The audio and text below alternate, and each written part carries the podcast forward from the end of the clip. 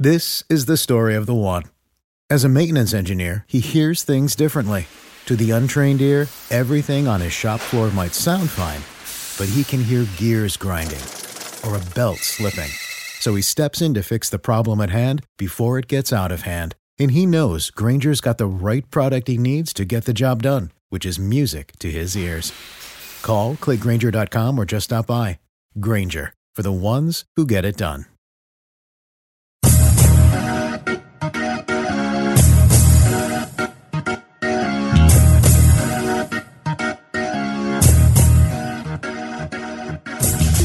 Welcome to the Over and Back Classic NBA podcast at the Step Back at fansided.com. I am Jason, and with me as usual is Rich. What's going on, Rich? Hey, how's it going? I'm doing As usual. I've, I haven't been on the show in, in months. Well, it's, been, it's actually been weeks, but you know, Right.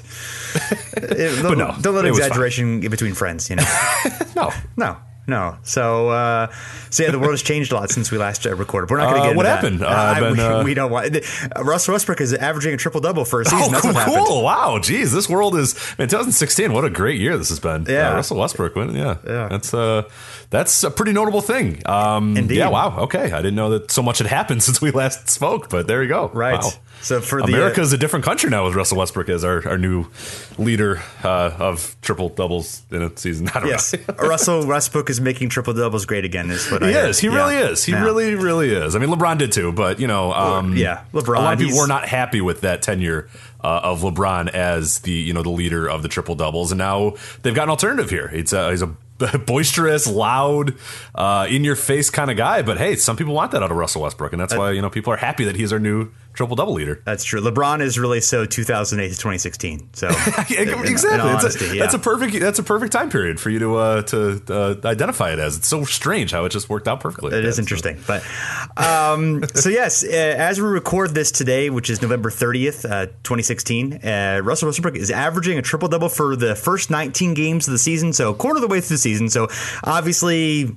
Questionable whether he can sustain this throughout the entire season, but he's gotten further along um, than anybody since Oscar Robertson. That's pretty impressive. So, uh, Yeah, I was kind of surprised by that. I, I honestly, I don't know, uh, maybe I shouldn't have been surprised by that, but I heard that stat earlier and I was like, wow, that that is really impressive. Like you would think that it just somebody. I mean, it's 19 games, it's not that, but it it really speaks to how rare it is what Russell Westbrook is doing right now. That nobody has has has done that through 19 games or uh, this in you know this far into the season, which just seems seems out of control, but or, or seems wild. But hey, that's that's that's Westbrook for us. So Yes. So uh, 30.9 points per game, 11.3 assists per game, 10.3 rebounds. So uh, uh, the the points and assists are always going to be the, the rebounds. Of course, I think are the uh, are the question. Just kind of hard That's for. yeah, that's going to be a tough one for him. I, I, I think, and I think that's going to be the one that maybe if he doesn't do it, I mean, I, I think everybody can kind of agree that that's going to be it'll be like you know nine point eight rebounds per game or you know nine point six or you know something something like that. I think he'll get close to that, but that's going to be a hard thing to maintain the entire year. Those 10, uh, 10 rebounds per game. Yeah, definitely. But I mean, he really is. I mean, he's he's kind of keeping the Thunder afloat. They don't have a whole lot other than him. You know, Oladipo's played pretty well. Steven Adams is pretty good, but you know, for the most part, they're they're obviously thin after losing Durant. So. um uh, but so it's impressive the way that he's playing. I mean, I think he's playing in a way that also, um, Eh, you know, it, it may be selfish in a sense, but it's I think it's kind of necessary for them to be good. There's really no other, you know, he's not like taking possessions away from you know somebody else who deserves them. I mean, I think they're playing it at basically the optimum way that they can play to win right now.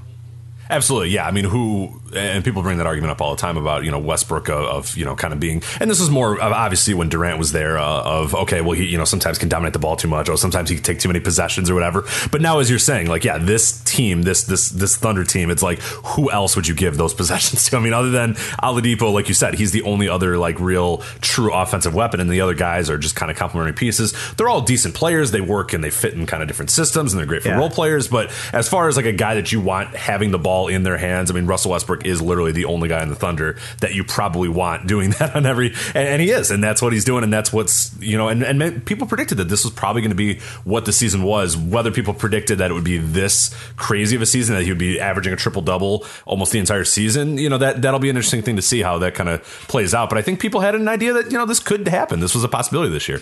Yeah, absolutely. And uh, you know, it. I think a lot of people brought up the example of Iverson in 2001, where he was um, just everything on the offense in in, in terms of um, you know being the guy who everything kind of ran through. I mean, he wasn't putting you know he wasn't a guy capable of double digit rebounds uh, very often, so it, it, the numbers weren't weren't quite the same, but it was a similar role where you know he just took so much of the offense on on himself, and that was kind of the one time that they were able to be successful when they put sort of the right uh, role play players around him, you know, guys who can play defense, guys who did everything he couldn't do, and then he was just able to kind of lead the offense. And you know, it, it was kind of it was a, obviously a much different time, and it was kind of a slog to get through, but obviously it led to you know them getting to the finals and success. And I, and I don't expect that from um, the Thunder, obviously, but I, I do think that they. Um, uh, you know, I mean, like I said, I think they're playing about as well as they can. They're probably a solid playoff team, and you know, I, I um, it's really impressive what he's doing. I mean, obviously, I mean, it,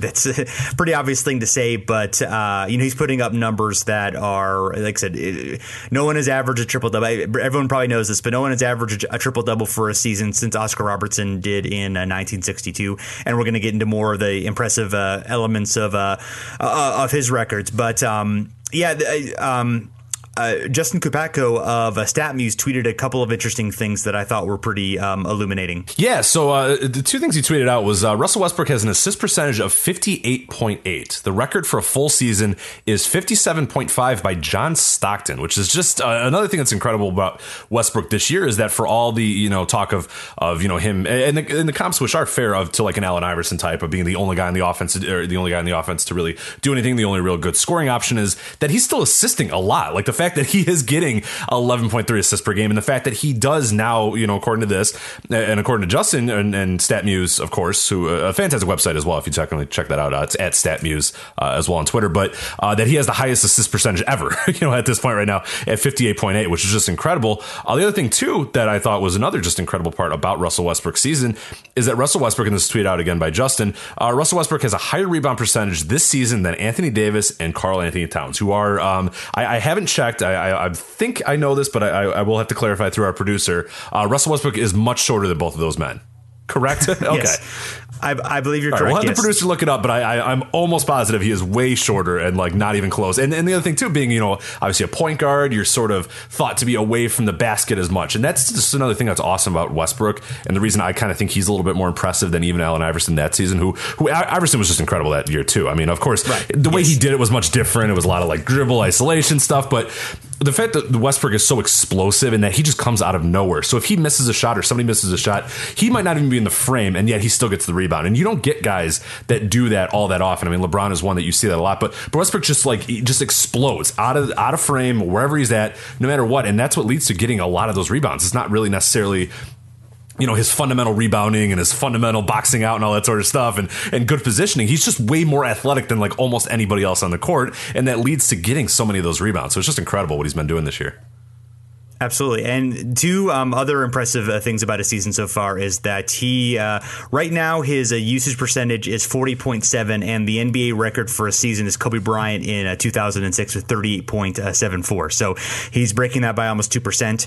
Uh, also, uh, if you look at box score plus minus leaders for a season, LeBron James, he leads, he has the NBA record in 2009 at 12.99, and Westbrook right now is at 14.5. So really blowing that away um, just in terms of you know the the value that he's pro- pro- providing you know when it comes to those metrics. So um, amazing season. You know, obviously it's it's only 20 games into the season, 19 games in the season, so there's a lot to go. But um, safe to say that he is very likely to make some history uh, this season, assuming uh, things go well for him. But um, you know, one thing I've seen discussed that I, I I'm, it sort of gives me pause is, uh, and there's been some kind of good some pieces sort of uh, uh, some you know giving some blowback to this too, but the idea that you know, the reason that Oscar Robertson had his triple doubles is, you know, he, he averaged so much faster of a pace. And that obviously, it's influence, obviously, the more possessions that you have, the faster pace, the more uh, you're going to be able to get those stats. So, in a, in a way, it's true, but I think it really undermines what, um, you know, Oscar was all about and the accomplishment that he had.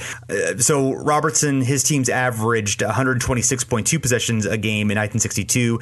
Uh, the Thunder right now averaging 98.7. So, you know, almost, uh, you know, another quarter more more of possession, so a lot. And the uh, Westbrook would average 46.6 points, 17 assists, and 15.6 rebounds per game if you extrapolated it for the number of possessions that you have. But I don't really think that's fair. I mean, playing that fast would completely change so many things of the game, and I don't think like it's an apples to apples comparison. Obviously, if he played that much faster, he would get tired quicker. You know, I mean, he would he would obviously produce more in a faster game, but I, I think that you know just trying to say that it would automatically happen like that, and, I, and probably not anyone's really saying that, but I, I do think that sort of undermines what they did in the '60s. Um, uh, you, you, know, unnecessarily maligns the 60s players and what they accomplished, particularly Oscar Robertson, when you just say, well, it was just pace. Because it, it, was more than just pace, is what I'm trying to say. Yeah, absolutely. And, and, another thing that I always bring up when, you know, discussions of eras and, oh, what, what would this guy do in this era? And what would that guy do in that era? I, I don't like that, you know, necessarily because there's just so many other factors, including, you know, nutrition and weightlifting and schedules. And, you know, I mean, like, it's, I think it's nearly impossible to do kind of a, an apples to apples comparison of a, a player in 2006 2016 and a player in you know the 1960s. Uh, the other thing that I always bring up as well is that yeah, you can undermine what Oscar did and say oh they had a lot of possessions and uh, the rest of the league did too, and there wasn't like everybody was averaging triple doubles. You know what I mean? Like it's not this thing, and we bring that up a lot with when we talk about Russell and we talk about Wilt or whatever, and they go oh yeah, well Wilt, you know he was playing against shorter guys, and it's like yeah, well then not everybody in the league could have averaged 50 points a game, but they didn't. There's a reason that guy was better. I mean yeah, that so I always do that is I, I don't like having this you know big grandiose discussion about like let's compare all these different eras, but all you have to do is look at the era in which that player played in. They can't control what era they played in. They can't control Oscar can't control that he played in the 60s. He played in the 60s. That that's that's when he played, that's when he was in the league. So we have to judge him on the merits of what was going on in the 60s, what the league was like in the 60s, what everything was like eh, eh, you know in the 60s, the way the game was played, the uh, tempo, the pace, all that stuff goes into it. And he was, you know, without a doubt one of the better guys of that era and was able to do the most with what that era gave him. And if the era did give him, you know, more possessions and higher tempo, okay, great. But there was a reason why we still talk about him being the only one that averaged a triple double, and it's not because it was just so easy to get a triple double. Because oh, we have 120 possessions a game. Let's everybody getting yeah, yeah triple doubles here and there. I mean, he didn't. I mean, he stood out among those guys because of that, uh, because he was so skilled, because he was so great. Yeah, I don't like this idea that we have to sort of undermine it because they got so many different possessions, and and Westbrook is doing it. I mean, it, again, it, it it undermines both Westbrook's what he's doing and it undermines what Oscar did in his era, and I just don't think it's fair to do that comparison. You know, apples to apples. I, I, I just don't like it. Yeah, I mean, both are both their accomplishments are amazing within the context of what they're doing. And there's it's silly to start i mean yeah i mean obviously bringing up the number of possessions that is relevant for context and that is relevant for why a lot of the big scoring numbers are during those seasons. I mean I, I think it's important to know to understand how the game was different then but to use it in a way that's disparaging and just mm-hmm. I, I think is bad. I think you you summed that up well. So how impressed are we by triple doubles in general? Because, you know, on one hand, they obviously show versatility. And if you're contributing in the box score, you know, when it comes to scoring and passing and rebounding and those, there's a good chance that you're playing a, a complete game. However, sometimes it also leads to some stat chasing or padding. Sometimes you might, you know, take away from some defensive um, assignments to, to, you know, leave somebody open to go after a rebound or things like that. And certainly not all triple doubles are created equal. There's a big difference between a 40 point triple double and an 11 point one, or as I like to call it, the Jason Kidd special. So, right. uh, so I, I, don't know. I mean, you know, I, I, feel like there is sort of a tendency to kind of go goo goo uh, over all these triple doubles, and you know, and it and. I think they can mean such different things depending on how it's produced. That I feel like it's. I mean, it's an interesting number and obviously we you know we, we look at it and it means something to us but it it means such different things depending on you know really depending on the scoring total for the most part Absolutely, yeah, and, and, I agree with that. I think my the way I've always looked at triple doubles that I do enjoy them, and I do think that they're uh, it, I, I, am impressed by them just because I think it does show that a player is kind of uh, in, some ways contributing to a lot of different aspects of the game. He's you know not just parking behind the three point line and letting everybody else do the rebounding. You know, he's getting in there and getting some rebounds. And he's not just letting everybody else pass, and every time he touches it, he's shooting or whatever. Or he's not just parked down low getting you know rebounds. I, I, I like the idea that they you know this particular player that gets a triple double or averages a triple double or, or, gets a lot of them is, is a guy that's all over the court, doing a bunch of different things, contributing to his team in a lot of different ways. But as you said, they're not all created equal. And there are aspects of stat chasing and padding. And we'll talk about a few funny examples uh, later in the show. But I, I, really, I've now, as I've kind of grown up in, in my NBA fandom and, and in doing research for this piece as well, when you see the sheer amount of triple doubles that have happened in history, it's hard to be impressed by like your pedestrian, you know, like you said, the 11 point, you know, Jason Kidd specials, the 11, 10, 10 ones or whatever. Those don't do much for me now. The ones that do work for me though are the ones, and, and we'll get into these again, where large point total ones, you know, 30 plus points, uh, a bunch of rebounds, you know, a ton of assists or whatever. Those are the ones that really kind of resonate with me now. Whereas the, the ones where you just kind of squeak by, you get one extra rebound or whatever, those for whatever reason just don't do a whole lot for me anymore. And I don't know if that's because I've kind of grown up in my fandom, if it's because I'm, you know, a, a, a negative Nancy these days. I don't know what it is, but I just, I, I I don't like those as much, and I kind of just kind of poo poo those. But then there are the ones that you see, especially we'll talk about Russell Westbrook ones. He's great at these ones that just make you your head spin because you go, oh my god, that's so many points, a ton of assists, a ton of re-. like those are the ones that now I really look at. But no, I, I still am impressed by them, but I think it is they're not all created equal, and the ones where there are higher point totals or higher totals in any one of the statistics, I think do stand out a little bit more to me, and I am a little bit more impressed by those. Yeah, and it's interesting to look at. Um, you know, there aren't that many games that you know triple doubles that exist where there's no negative um, game scores. The worst one that I can find, this is from uh, '84 through Basketball Reference, is uh, Kobe Bryant had one with a five game score. It was uh, uh 10 points, 12 rebounds, 10 assists, and eight turnovers on uh, three of 12 shooting. So. Um, so, it, but it's certainly the instances of you having a triple double, but also not really having a strong game score are are, are pretty rare. That that's that doesn't uh, happen too often for sure. Yeah, there's only uh, there's only 13 guys with like under 10 or under double digit game scores ever uh, with a triple double, so that's impressive. Uh, unfortunately, as we mentioned, we're kind of picking on him a little bit, but uh, Jason Kidd is in three of those uh, yes. top 15 uh, of the lowest game scores ever. And, but to be fair, Russell Westbrook is in is, is one of them as well. So to be that's 2000 oh, March of 2016 one, so it wasn't this season, it was last season. But yeah, it's it's I'm kind of surprised by that. I did think there was going to be some negative game scores in there because you would think that there would be just that guy who's just unabashedly chucking and, and you know he's got a terrible field goal percentage and he's getting turnovers because he really badly wants an assist or he really badly wants the points or whatever. But to see that it you know the worst one is five is still, I mean, obviously that's not a great game score at all, but still that, that does say that pretty much if you have a triple double, chances are you're having a pretty good game. You're not really, you know, having a, a, a huge negative influence on your team in a, in a, given game. So that's, that's impressive to see that. Yeah. And, uh, you know, other guys who are on there, are Larry Bird, uh, Jordan Crawford, um, uh, Reggie Jackson, illustrious names uh, for sure. So, um, anyway, um, so, um, so the I, I think it's interesting that this idea of a triple double is actually fairly recent term. Like it's not it wasn't really something that was in the popular imagination. I did a search in the SI Vault looking for when triple double, you know, was first used in, in a story, and it wasn't until uh, April of 1983 in a story about a uh, a search for a sports talk show host in uh, Talent Search in San Diego, where one of the questions that we'd people out was, "What's a triple double in basketball?" And then it went to it went on to explain what the term meant. So certainly, I wouldn't ex- you know if a sports audience would not have been expected to know what that term meant in 1983. Certainly, I don't think it was used you know very widely. No, yeah, it's definitely not in the lexicon there. And what's interesting too is there's a few different uh, origin stories of, of the triple double.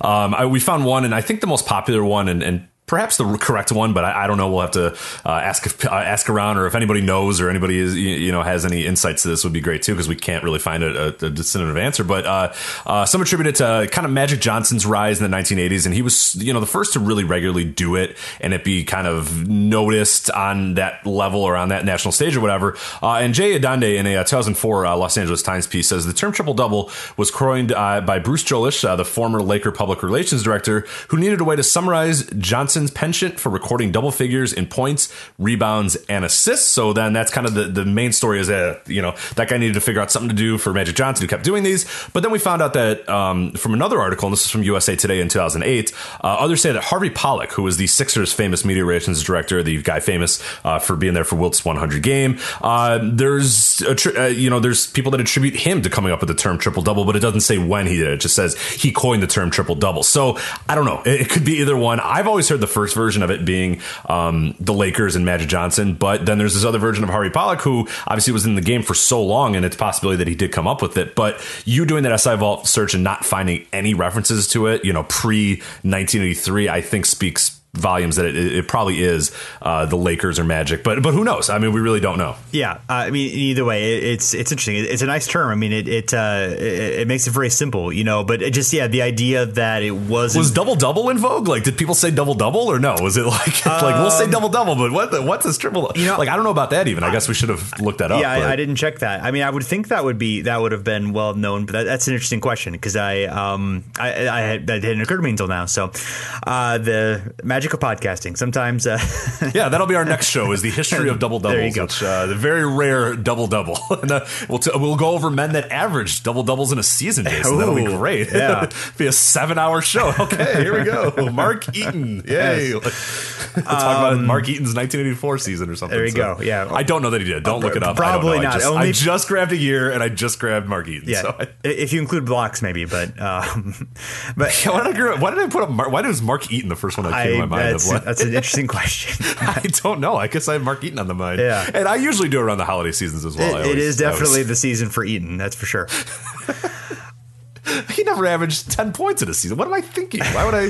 I don't know, Rich. Don't beat yourself Oh, he up. came very close. Oh, you know, what? here, look at this. 1984, 1985. He had 9.7 points per game and 11.3 rebounds per game. So he almost did it. Yeah, round up. That's good enough.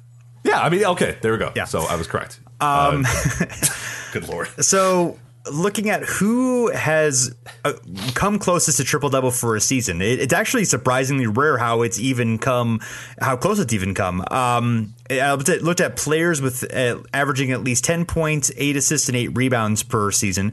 Um, Oscar Robertson did it five times, one time from 61 through 65 seasons. Um, and uh, Wilt Chamberlain did it in 68, the, the year that he uh, went for leading the league in assists and had um, 8.6 assists that year. Uh, Magic Johnson did it three times. One of those is a 37 game season where um, he was injured that year. So that, that's, you might want to take that one out. But um, and then uh, Jordan actually did it once in 89, uh, 32 points, 8 assists, 8 rebounds. Uh, Jason Kidd did it in 07, uh, 13 points, uh, by far the lowest number of points uh, for, for, these. and then this year, at the moment, LeBron James and Russell Westbrook, of course, Westbrook averaging triple double, and LeBron 23.5 points, 9.3 assists, 8.1 rebounds. Um, so it's really interesting that. Um, you know, it happens over really 13 or 11 times in NBA history in completed seasons. And then, you know, we have chance for two of them this season. Yeah. Um, it, it is kind of funny that you, you bring up LeBron and, and we'll bring up uh, you know his name a lot uh, during the course of this podcast because he, he's a guy that always kind of flirted with triple doubles and got a lot of them as well. But it's just kind of funny that in this year, where like the spectacular LeBron James is like I don't know, like you know, you know, the guy's still having a fantastic year, but so many other players, including a Westbrook, are just having these like amazing, fantastic years or whatever. And LeBron just kind of laying there in the weeds with his you know twenty four points a game, nine you know nine rebounds, eight. It's just crazy how he's just always kind of there, you know, like and, like and I feel like that's kind of the baseline for LeBron, or even for the next few years. It's just going to be like, yeah, I almost got a triple double, but not really. Like, like know, people, but nobody like I don't see that many people talking about LeBron being like right there in the mix, but he absolutely is. I mean, I don't think he's, I, I, I do not think he's going to do that because obviously you need a little bit of those numbers to to to peak up. But it's just kind of funny how it's just LeBron's just kind of there and he's kind of he's, he's in anonymity these days. It's just kind of like LeBron we do that we just expect this from LeBron these days. It's, it's just incredible, right? And um, I mean, I, I do think it's more possible than it has been in the past, just because you know he's taking uh, less of the scoring scoring load, and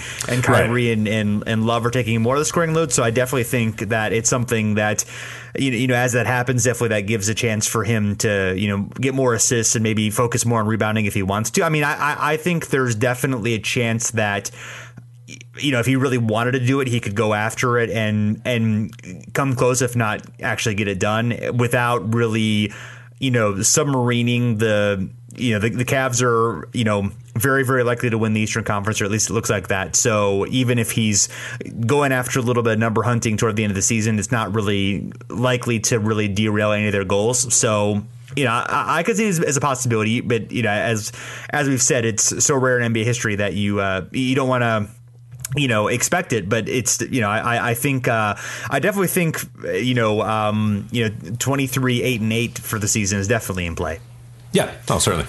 Um, so looking at guys who have the, had the most triple doubles of all time, um, uh, Oscar Robertson with 181 times, Magic Johnson with 138 is number two. Um, and they by far blow away the most. Jason Kidd is third with 107. So, you know, what's interesting to me is that, um, first of all, Oscar actually over his first five seasons, he averaged a triple double during during that time. Now, he only did it once for an individual season, but if you look at his numbers in total, 30.3 points, 10.4 rebounds, and 10.6 10.6 assists a game. So, um, I mean, just you know, obviously amazing work. And only one other player other than Oscar has actually averaged nine points, nine rebounds, and nine assists per game, and that's Magic Johnson, who did it in 82. So, um, you know, the, the, the fact that no one has even you know reached that benchmark other than Magic again just you know, shows you what uh, Oscar did. But just looking at over five seasons, that's just a that's an amazing number. And yeah, 181, I don't think that's being broken anytime soon.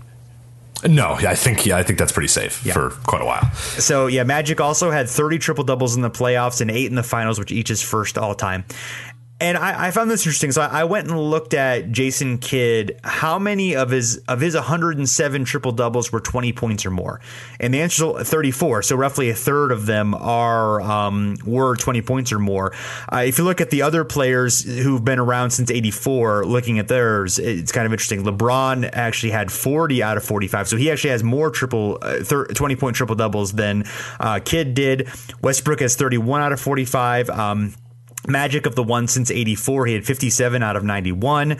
Uh, Bird again since 84, 30 out of 46. And Fat Lever, who we're going to talk about a little bit below, similar rate to Kidd, he had 19 out of 43. So uh, I found that interesting. Uh, and again, that sort of speaks to our not all triple doubles are created equal.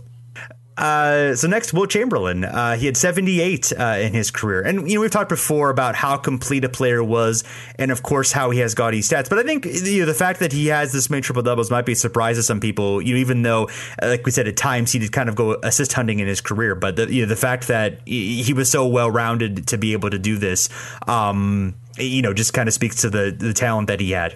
Yeah, absolutely, and, and the dominance that he had as well, because a lot right. of it is also you know people being like, all right, screw it, we'll just throw four guys at him or whatever, and we'll just having to do it at some point be like, all right, fine, you get the ball, like just having to pass it to other guys because it's you know, and that speaks to his dominance as well. A lot of those, and if you watch highlights of, of Wilt, you see a lot of his passes coming out of double and triple teams where he's just like, all right, well, you're wide open, so all yours. So uh, again, it just speaks to again how how dominant of a player he was and how um, just unbelievable he was for his time. Yeah. And uh, Larry Bird next with 59.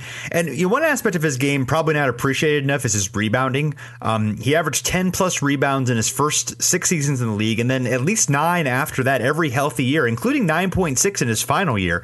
Um, and was top 10 in defensive rebounding percentage three times, including 1992, his last season. So no, he didn't have a back. like, right. And that's and that speaks to again, he was a guy that was just so smart about figuring out when the ball was going to bounce off the rim. And because I remember a lot of the rebounds that you see in a lot of clips you see of Larry Bird, you see him getting these rebounds. A lot of them are like bouncing off the rim or off the back, but you know what I mean? Like he was so good at the, just kind of figuring out where the angles of where it's going to go. Because not a lot of his rebounds are him skying over guys or really, you know, being a, an incredible, you know, box out or whatever. A lot of them are just being super, much smarter and just kind of understanding where the ball was going to go. And, and, and you know, it, it, that that's a big part of rebounding as well. It's not just being the best athlete or being, you know, the best at positioning and, and all that sort of stuff. Some of it is just kind of understanding where the ball is going to go and just kind of being uh, smarter than other people on the court. I know uh, Dennis Rodman and Charles Barkley are, are great examples of that as well. They were really good at you know kind of the fundamentals of boxing out, but they were really awesome at just knowing where the ball was going to go. They see it hit the rim and they knew exactly where it's going to go and got to that spot and got the rebound before other people. And you get that with Larry Bird because you look at 1992, he was still you know tops in rebound percentage, and the guy couldn't walk, he couldn't stand, he couldn't sit, like he was just you know his back was shot, and for him to still be that high in rebounding just speaks volumes to to what he was on the court. Yeah, and he obviously he had great size, but uh, you know he was six nine, but not much of a leaper, Larry Bird. No, he was not. No, no, no. Um, and then next, LeBron James with forty five. Um, also, 16 triple doubles in the playoffs and seven in the finals, which were both second to uh, Magic Johnson. And he's the youngest player to uh, have a triple double. I believe he was 20 years old when he had his first triple double. So uh, he is tied with Westbrook, also has 45. So that'll kind of be an interesting race. I mean, Westbrook looking like he's just going to get more of them, um, you know, for the rest of his career. So he'll probably will finish ahead of uh, LeBron in. Um, in, the end there, but certainly uh, interesting to, that they're both right now at the same level. Uh, and then next, uh, Fat Lever at uh, 43, On, the only non Hall of Famer among the top 10 in this list, which you know it's interesting to uh, probably not a guy who's really super appreciated, um, but was such a you know versatile guy. Another guy who um, was six three yet was a stout rebounder. Yeah, it, it's pretty crazy. He had a, a, crazy four year stretch. Uh, he averaged uh, 20.5 PER, 5.7 box plus minus, uh, 18.9 points per game, 8.9 rebounds per game, and 7.5 assists per game. And uh, other things as well. He's a 40, 41st uh, all time in box score plus minus, uh, and as you mentioned, a two time All Star. So yeah, he kind of. I was kind of surprised when I kept seeing his name pop up on this list, and, and I don't know if I appreciate Fat Lever enough. but I think I, after doing this research for the show, I, I, think I do appreciate him a little bit more because he kept popping up, and I'm like, what? Fat Lever. Like I kept thinking he was sort of, um, it just kind of popped up there, you know, one or two times you get on there. And then the more and more I kept looking up these numbers, there was Fat Lever. He kept showing up here. And, and again, that speaks volumes to, to, to, what kind of production he had on the court as well. And yeah, I don't think we appreciate him enough. And I hope uh, maybe we do a little bit of education here and people kind of do look him up and go, oh, geez, this guy was pretty good. Yeah. And he played for, you know, Denver and Dallas for most of his career in the uh, 80s and into the early 90s. And those teams were, they did have some playoff success here and there, but they weren't uh, obviously weren't high profile teams, so didn't get a lot of exposure during the time, and isn't you know perhaps as well remembered as he uh, should be. And he's not you know he, he didn't really have a um, enough longevity to be a guy you think about in the Hall of Fame or anything like that. But you know he was for a while he was in you know quite an excellent player. Yeah, I think uh, if I remember correctly, he got hurt he started going through a lot of injuries. Um, I think when he went to Dallas, right? Because he was fine uh, for the most of the time in, in Denver and, and Portland. But I thought it was yeah when he went to Dallas, he just was never really right, and you can uh, kind of see in his numbers as well that there was a big fall off. And I think he was out of the league by the time he was like thirty three or thirty two. So yeah, it was around thirty that he really fell off. And yeah, I, yeah. I think you're right. It was an injury that uh, that did that. So. Um, so next, Bob Cousy with uh, 33, and he was really the first NBA point guard who commonly had 10 or more assists per game. Assists were, you know, very stingy uh, back then as far as scorekeeping went, which uh, hurt guys in the 60s as well. But um, uh, but Cousy was, um, you know, obviously, you know, I, I, think most people here are probably aware that Bob Cousy was an incredible ball handler and, and a flashy passer, especially considering his time, and could really, um, you know, obviously uh, directed some uh, Celtics teams that were known for sharing the ball and being excellent on the fast break, and another uh, Celtic who was known for his versatility and being able to do it all was uh, John Havlicek, who had uh, 31 triple doubles in his career. So, yep. um, and, and, really stood out, especially in the early 70s. Uh, once um, you know the Russell had retired and they the, the Celtics transitioned to a new era of the 70s. Yeah, absolutely. And then other players with 20 plus. Um, triple doubles. Uh, don't know if any of these names will really surprise you, but uh, Grant Hill, Michael Jordan, Rajon Rondo, Elgin Baylor, Clyde Drexler, Walt Frazier, Kobe Bryant, Kareem Abdul-Jabbar, Michael Ray Richardson, Chris Webber, and Charles Barkley. No, I think they're all pretty uh, guys that I would kind of assume uh, would be yeah. up on that list. So yeah, I don't see any. I don't see anybody on the top ten or even the top, uh, like you said, the twenty plus triple doubles that really stands out as uh, being surprising for being on the list. But uh, one of the guys, uh, I think, what's most surprising is guys that aren't on the list. And I think there were a few names that you and I both picked out, and and I think these, you know, maybe people have some others as well. But these three, I really do think I, I, was just shocked that they were not in that top twenty or, or, or twenty plus triple doubles. Rather, the first one was Scottie Pippen who uh, who seems like the prototypical guy that was like the guy that could pass, could dribble, could rebound, could score or whatever. But for whatever reason, he just did not get triple doubles. He has 17 in his entire career. Uh, but I did find 49 instances of Pippen having nine plus points, nine plus rebounds, and nine plus assists, and 17 of those saw him have under nine assists, despite double figures in both those other categories. So it looks like for whatever reason he just couldn't get that 10th assist. But yeah, 49 instances of being right there, that close to getting them, and only ending up with 17 is pretty remarkable for uh, for Scottie Pippen.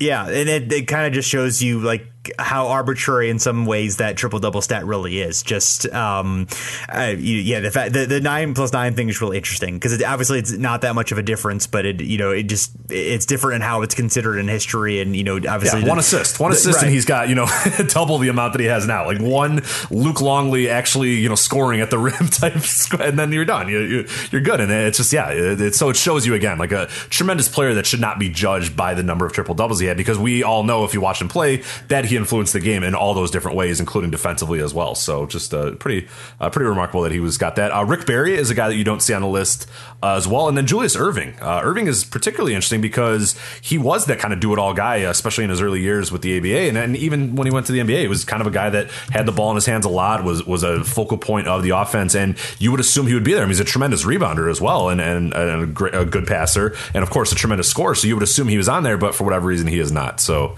Uh, interesting, and, and, Rick Barry as well. He, you know, again, we, we don't have to have to clue yeah. people into Rick Barry or what he did, but he's a guy that again that like you'd just be shocked because that seems like something that he would he would routinely do is get triple doubles, but it, it didn't happen.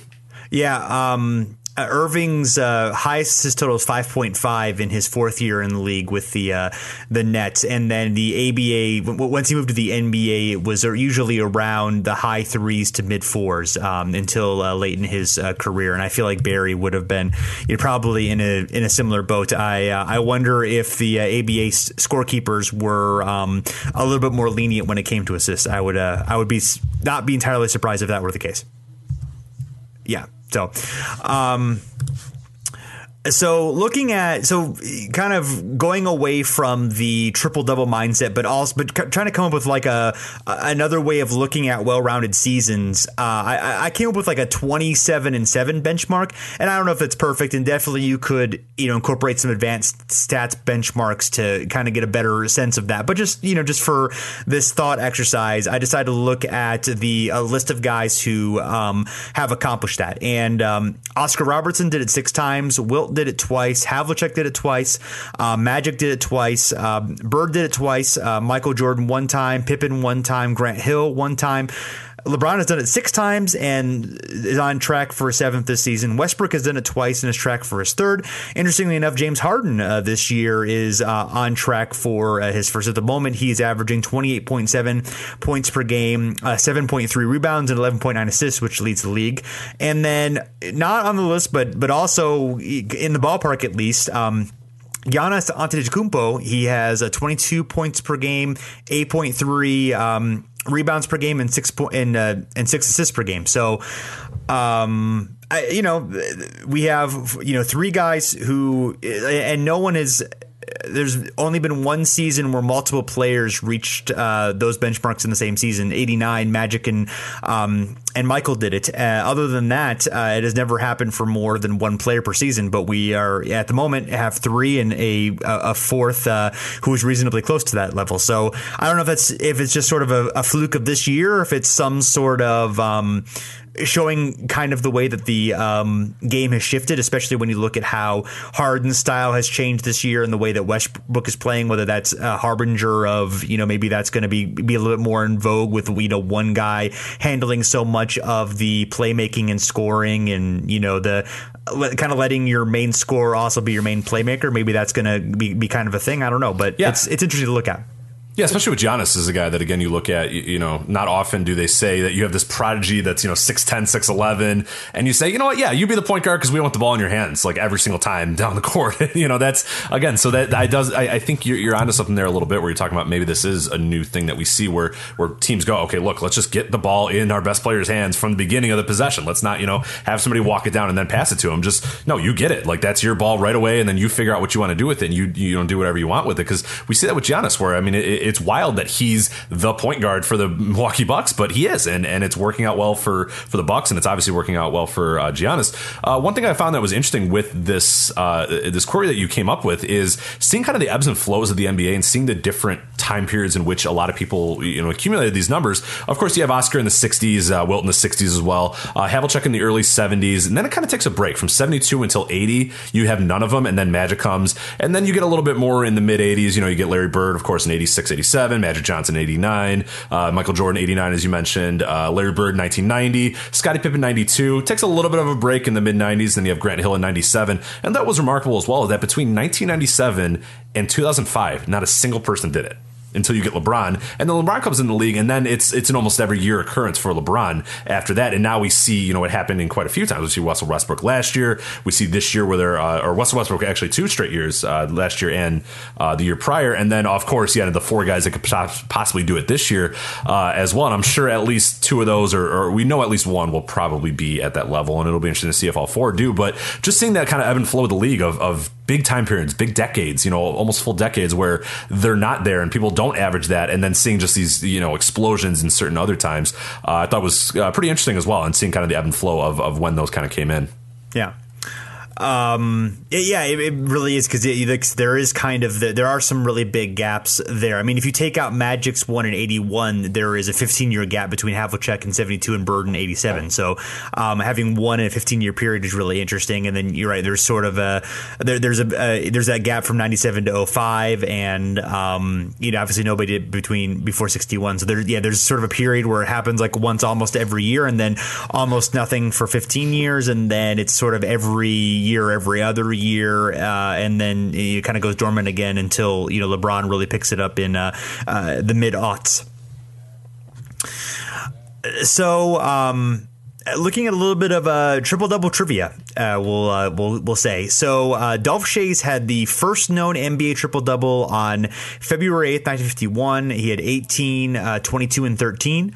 Karl Malone is the oldest player with a triple double. He did it on um, in 2003 uh, with the Lakers. He had 10, 11, and 10, so barely got Boo. it, but was able to get it. Boo, Karl.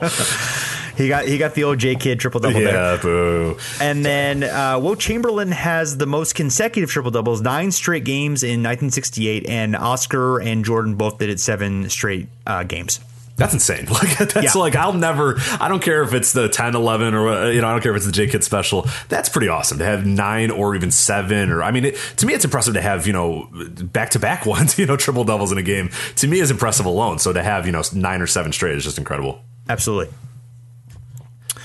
Um, so, um, looking at some of the most impressive triple doubles of all time, um, uh, there's a good good number of these. Um, well, I think we talked about this on our, one of our Wilt podcasts, but he had the most. Uh, he's had the only 20 20 20 game ever. Uh, February 1969, 22 points, 25 rebounds, and 21 assists. Um, and then uh, 21 assists was the Sixers single game assist mark for many years. Maurice Cheeks eventually tied it. And um, uh, what are some of the other really impressive uh, triple doubles that you found?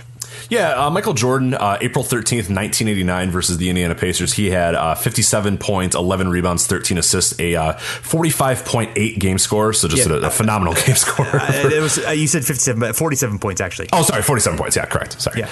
Um, Charles Barkley, June 1st, 1993 versus Seattle. This one, we'll, we'll, get into some of the details here, but 43 points, 15 rebounds, 10 assists, 47.1 game score, which I believe is the highest game score for any triple double. this is famous as well, of course, because this is the Phoenix Suns Suns, you know, I've said the June, you're thinking, oh, it's in the playoffs. Yes, it was indeed in the playoffs. Uh, this is the Phoenix Suns. Uh, they were tied 2 2 with the uh, Supersonics in the 93 Western Conference Finals. Um, wins were traded back and forth, um, and this was the win in game five for the Suns. Uh, Seattle would take game six, and then Phoenix would eventually move on to the NBA Finals, winning in game seven. But yeah, an impressive to have it happen, not only in the playoffs, but in like a crucial game of a big playoff series, you know, to get his team into the next step of the uh, of the playoffs and into the NBA Finals. Uh, it's just awesome. Larry Bird, March 15th, 1992, uh, against Portland. This is a two overtime game, so we do have to preface it uh, that way. But either way, still impressive. 49 points, 14 rebounds, 12 assists.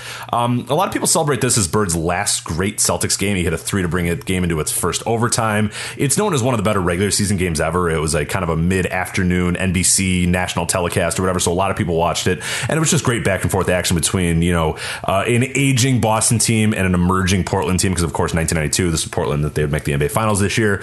And the Celtics would be on kind of their last breath for, for quite some time here. But in this particular game, Larry and, and the Celtics, they just made it happen and made it work against a, a, a young, dynamic Portland team. And uh, Clyde Drexler after the game um, just kind of had to shrug and, and, and say, uh, you know what, man. And, and here's this quote. He says, "Anytime you have bird, anytime you have bird on the floor, anything can happen." So just like you know, they kind of have to say, "Hey, look, this guy has no back." We talked about it earlier in 1992. He's so he, he can barely walk, he can barely move or whatever. But you know, it's it's Larry Bird, and when he needed to, he'd get you a triple double. So that's an impressive one. Uh, Chris Webber, November 23rd, 1999 uh, versus the New Jersey Nets. He had 26 points, 22 rebounds, and 10 assists. Uh, Magic Johnson. This is March 22nd, 19. 1987 versus Sacramento. He's got 33 points, 12 rebounds, and 19 assists. That's a 37.5 game score, so a really impressive game score there.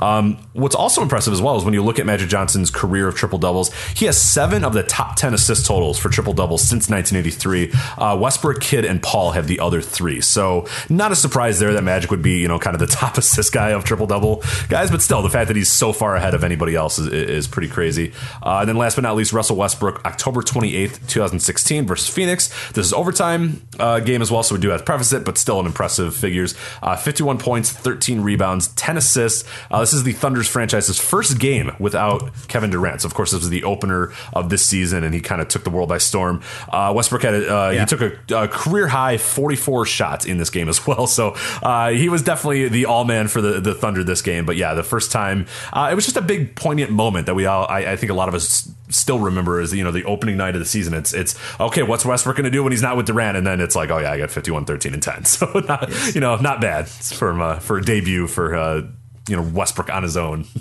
Yeah, yeah, no, no, no. Was that the opener of the season? was that the home opener? I feel like that was the home opener. Um, I don't know. I'll have to look that up. I thought that was the first game of the season, but I could be wrong. Okay, let me try to figure that out. Uh, October twenty eighth. I, yeah, I don't know. I thought that was the first game of the season. I'm almost positive it was. Okay, I, for some reason I was thinking it was on a weekend or, or what have you, but it's not important. So never mind. no, it is. No, sir, it is. okay. I can't. I can't find it. okay, know. I, will uh, if you want to look it up, I'll, I'll talk about the uh, the components of triple doubles. There have been zero triple doubles since '83 with less than ten points.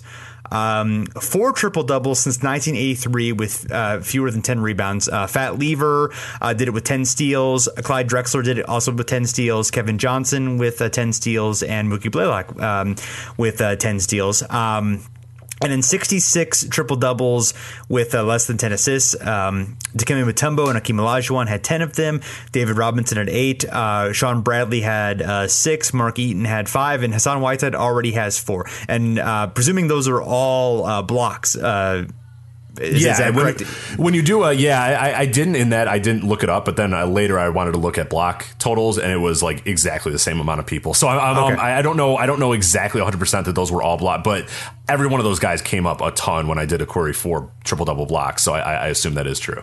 Yeah, yeah. I mean, it would have to be. So, um, and I did then, look it up. You were correct. Sorry, not to interrupt, but uh, I forgot about that Sixers game. Remember that very weird, like oh, that's right, yeah, yeah. So there was that weird Sixers Thunder game, and that so it was the first uh, the first home game without Kevin Durant. Okay, for the All right, Thunder that, franchise. That, so. that, that's that's what I was thinking. So, um, so fifty point triple doubles. Um, there are, as we mentioned, Westbrook had uh, one, the, the, first one in 41 years. Um, uh, before that, Elgin Baylor had one in 61. Richie Guerin of the Knicks had one in 62. Uh, Wilt had one in 63. Actually, um, in the same game, uh, Elgin Baylor also um, had one February 13th, 1963. Quite a uh, quite a game that must have been for uh, people to see. Um, Wilt again had one in 1968, and then the last one before um, Westbrook's was Kareem in uh, 1975. So, uh, yeah, 50 point triple doubles. That's uh, extraordinarily rare, but uh, impressive company.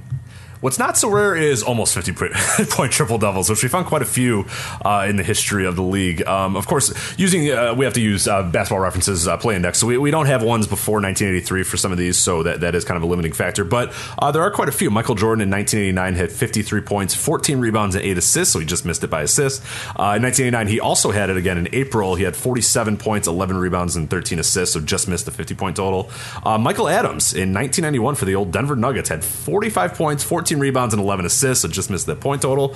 Uh, we yeah. mentioned Larry Bird again. Uh, oh, sorry, go ahead. I was going to say, Michael, that's that was the year that uh, Denver played just at a crazy pace, so yes. they really had influence. right. um, you know, crazy uh, scoring totals that year, and Adams was the beneficiary of uh, that for sure. Right, and because they played at a higher pace, he averaged a triple double that year because it's so easy. Remember, right? Like we all remember that when Michael Adams in 1991 averaged a triple double in the season. I mean, we, we yeah. bring it up all the time.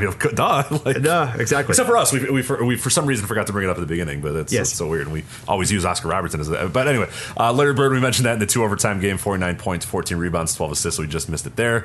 Uh, Tracy McGrady, 2003, 46 points, 10 rebounds, 13 assists. Kobe Bryant, 2006, uh, 53 points, 10 uh, rebounds, 8 assists. Again, as you mentioned there, Larry Bird, 1992, all the way to Tracy McGrady in 2003. So we see that same big gap of like nobody getting any sort of uh, even near triple doubles, not even near 50 point triple double. It's just crazy. Uh, Vince Carter, 2007, he had 46, 16, and 10. Uh, LeBron's on here a few times. He's got one game uh, versus the Knicks, 58 and 10. Uh, another game in uh, 2009, also against the Knicks, 52, 9, and 11. That's to be the theme with LeBron with a lot of these. Uh, he's got another one versus Orlando, 51 points, 11 rebounds, 9 assists. So again, like you said, a very small margin, one extra assist, one extra rebound, and then we're talking about him as you know uh, one of these amazing elite triple double games. But then he's he, he didn't get one assist, so uh, whatever. He's on this other list here, and then Russell Westbrook twice last two years ago rather, um, March 4th, 2005, uh, 49 points, 15 rebounds, 10 assists, and then one earlier this year versus Orlando, 41 points, 12 rebounds, and 16 assists. But of course, 41 points, so he uh, just missed it, Yeah, just by yeah. a little bit there. So. Yeah, just by just by a little bit, yeah. And then LeBron, I think it was the 2009 game where he initially was called a triple double, and then they called it. They said one of the rebounds was uh, an out of rebound, so they Who called does it back. that? Come on. Yeah. like, who cares that much? Scorekeepers, come on. You know Yeah. who cares that much, Jason? Bob Sura cares that much because he urged by his teammates in a blowout game. Atlanta Hawks journeyman Bob Sura intentionally missed a layup just before the buzzer so he could get a rebound and make his small mark in history. Bob Sura was looking to become the first NBA player in seven years with three straight double doubles. Unfortunately, less than 24 hours after he did that, the league ruled that he would not be awarded for intentionally missing a shot. The field goal attempt was taken away, which wiped out the rebound, and Bob Sura was left with 22 points, 11 assists, and nine rebounds, not 10. Oh boy, uh, poor Bob. I actually this was right in the initial stages after I'd moved to Atlanta and was looking to become a Hawks fan, so I was following them um, to a certain degree. Yeah, and Sura kind of went crazy during that year. That actually they played much better than the team was hoping they would, and then they ended up um, not getting the number one pick and then losing out on Dwight Howard, who of course was from Atlanta, and they were hoping would be a hometown star that would uh, turn things around. But you know. Um, Dwight Howard went to Atlanta eventually, so everything Yes. worked out okay. exactly. You got prime Dwight Howard in Atlanta this year, so you're all good. So anyway, uh, another player that cared way too much, Ricky Davis, and this is probably the famous one. I think everybody, anybody that listening to this, I think knows this story and has seen this clip. But if you haven't, Ricky Davis, after Utah's Scott Padgett scored with six seconds left, Ricky Davis took an inbound pass and was ready to attempt a shot at the wrong basket to get his 10th rebound.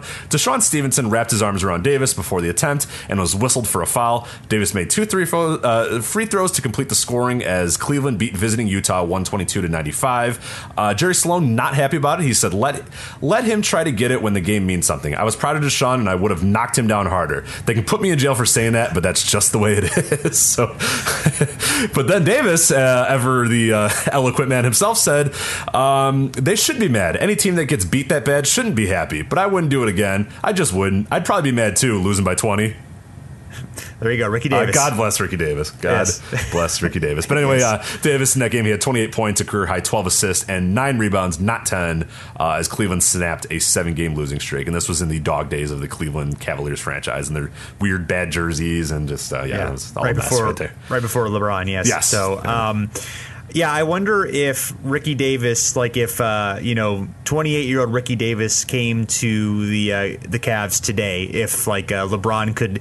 Have the same magic on him that he had a magic on J.R. Smith to like become like a useful player who's you know the, like this cult favorite and you know makes these clutch three pointers and you know even though he does goofy They're stuff every once in a while everybody loves him so I've always thought they're very similar. Like I'm not, I'm not, I'm not entirely convinced they're not the same person. So they might just be the same person. Uh, I haven't seen them in the same place at the same time ever. yeah. just Um, take off the headband and maybe yeah and Right. the hair, I, yeah. I mean, I don't know. It's right there. I mean, they're both kind of goofballs. They kind of play Yeah. similarly. They're like they're really awesome athletes, and you're like, oh man, if you just weren't so, you know, you and like this Yeah. is fitting as well. Of course, the day after, uh, for people that, again, we record this on November 30th. Uh, there was a play yesterday where J.R. Smith went to go like handshake Jason Terry on the bench while the game was going on, and his defender, or the guy that he was defending, just kind of cut to the basket and got the basket. So that was uh, just a perfect J.R. Smith moment. And you know, he he said, I didn't even know I was in the game. So that's just It's the best ever. And then like the same guy will then contribute to you like winning a championship. You know what I mean? Like be a key key part in like a, in a key game of like why you won a championship. And I remember that with Ricky Davis when he eventually went to the Celtics, and he was like awesome. And it's like God, geez, like it's just so weird with those guys. But yeah, I, am actually uh, I'm on a campaign that they are the same person. So okay, um, and well, I, I think be, Ricky Davis is like four inches taller, so I that uh, might be well, you know they got the lifts. You, you, got lifts these days. Oh, you know, sure. you know all these different you know, and with stem cell research and technology, you know, you could you could make that extra stem cell research, right? right. yes, I know go. so much about it. That's know? very topical, right? Yeah, so right. You, right there. So uh, we all contain multitudes. So you know what, what can we say? Um, Anyway, thanks everyone for uh, checking us out. You can find us at the step back at fansided.com. Appreciate you uh, checking us out and all the uh, great uh, writing and podcasts that are uh, there. You will definitely find something you like if you check it out. And uh, you can find us on iTunes and Stitcher, wherever you listen to your podcasts by searching for Over and Back or searching for the Step Back. And you can find us on Twitter and Facebook at Over and Back NBA. So thanks again for listening. We'll be back again soon.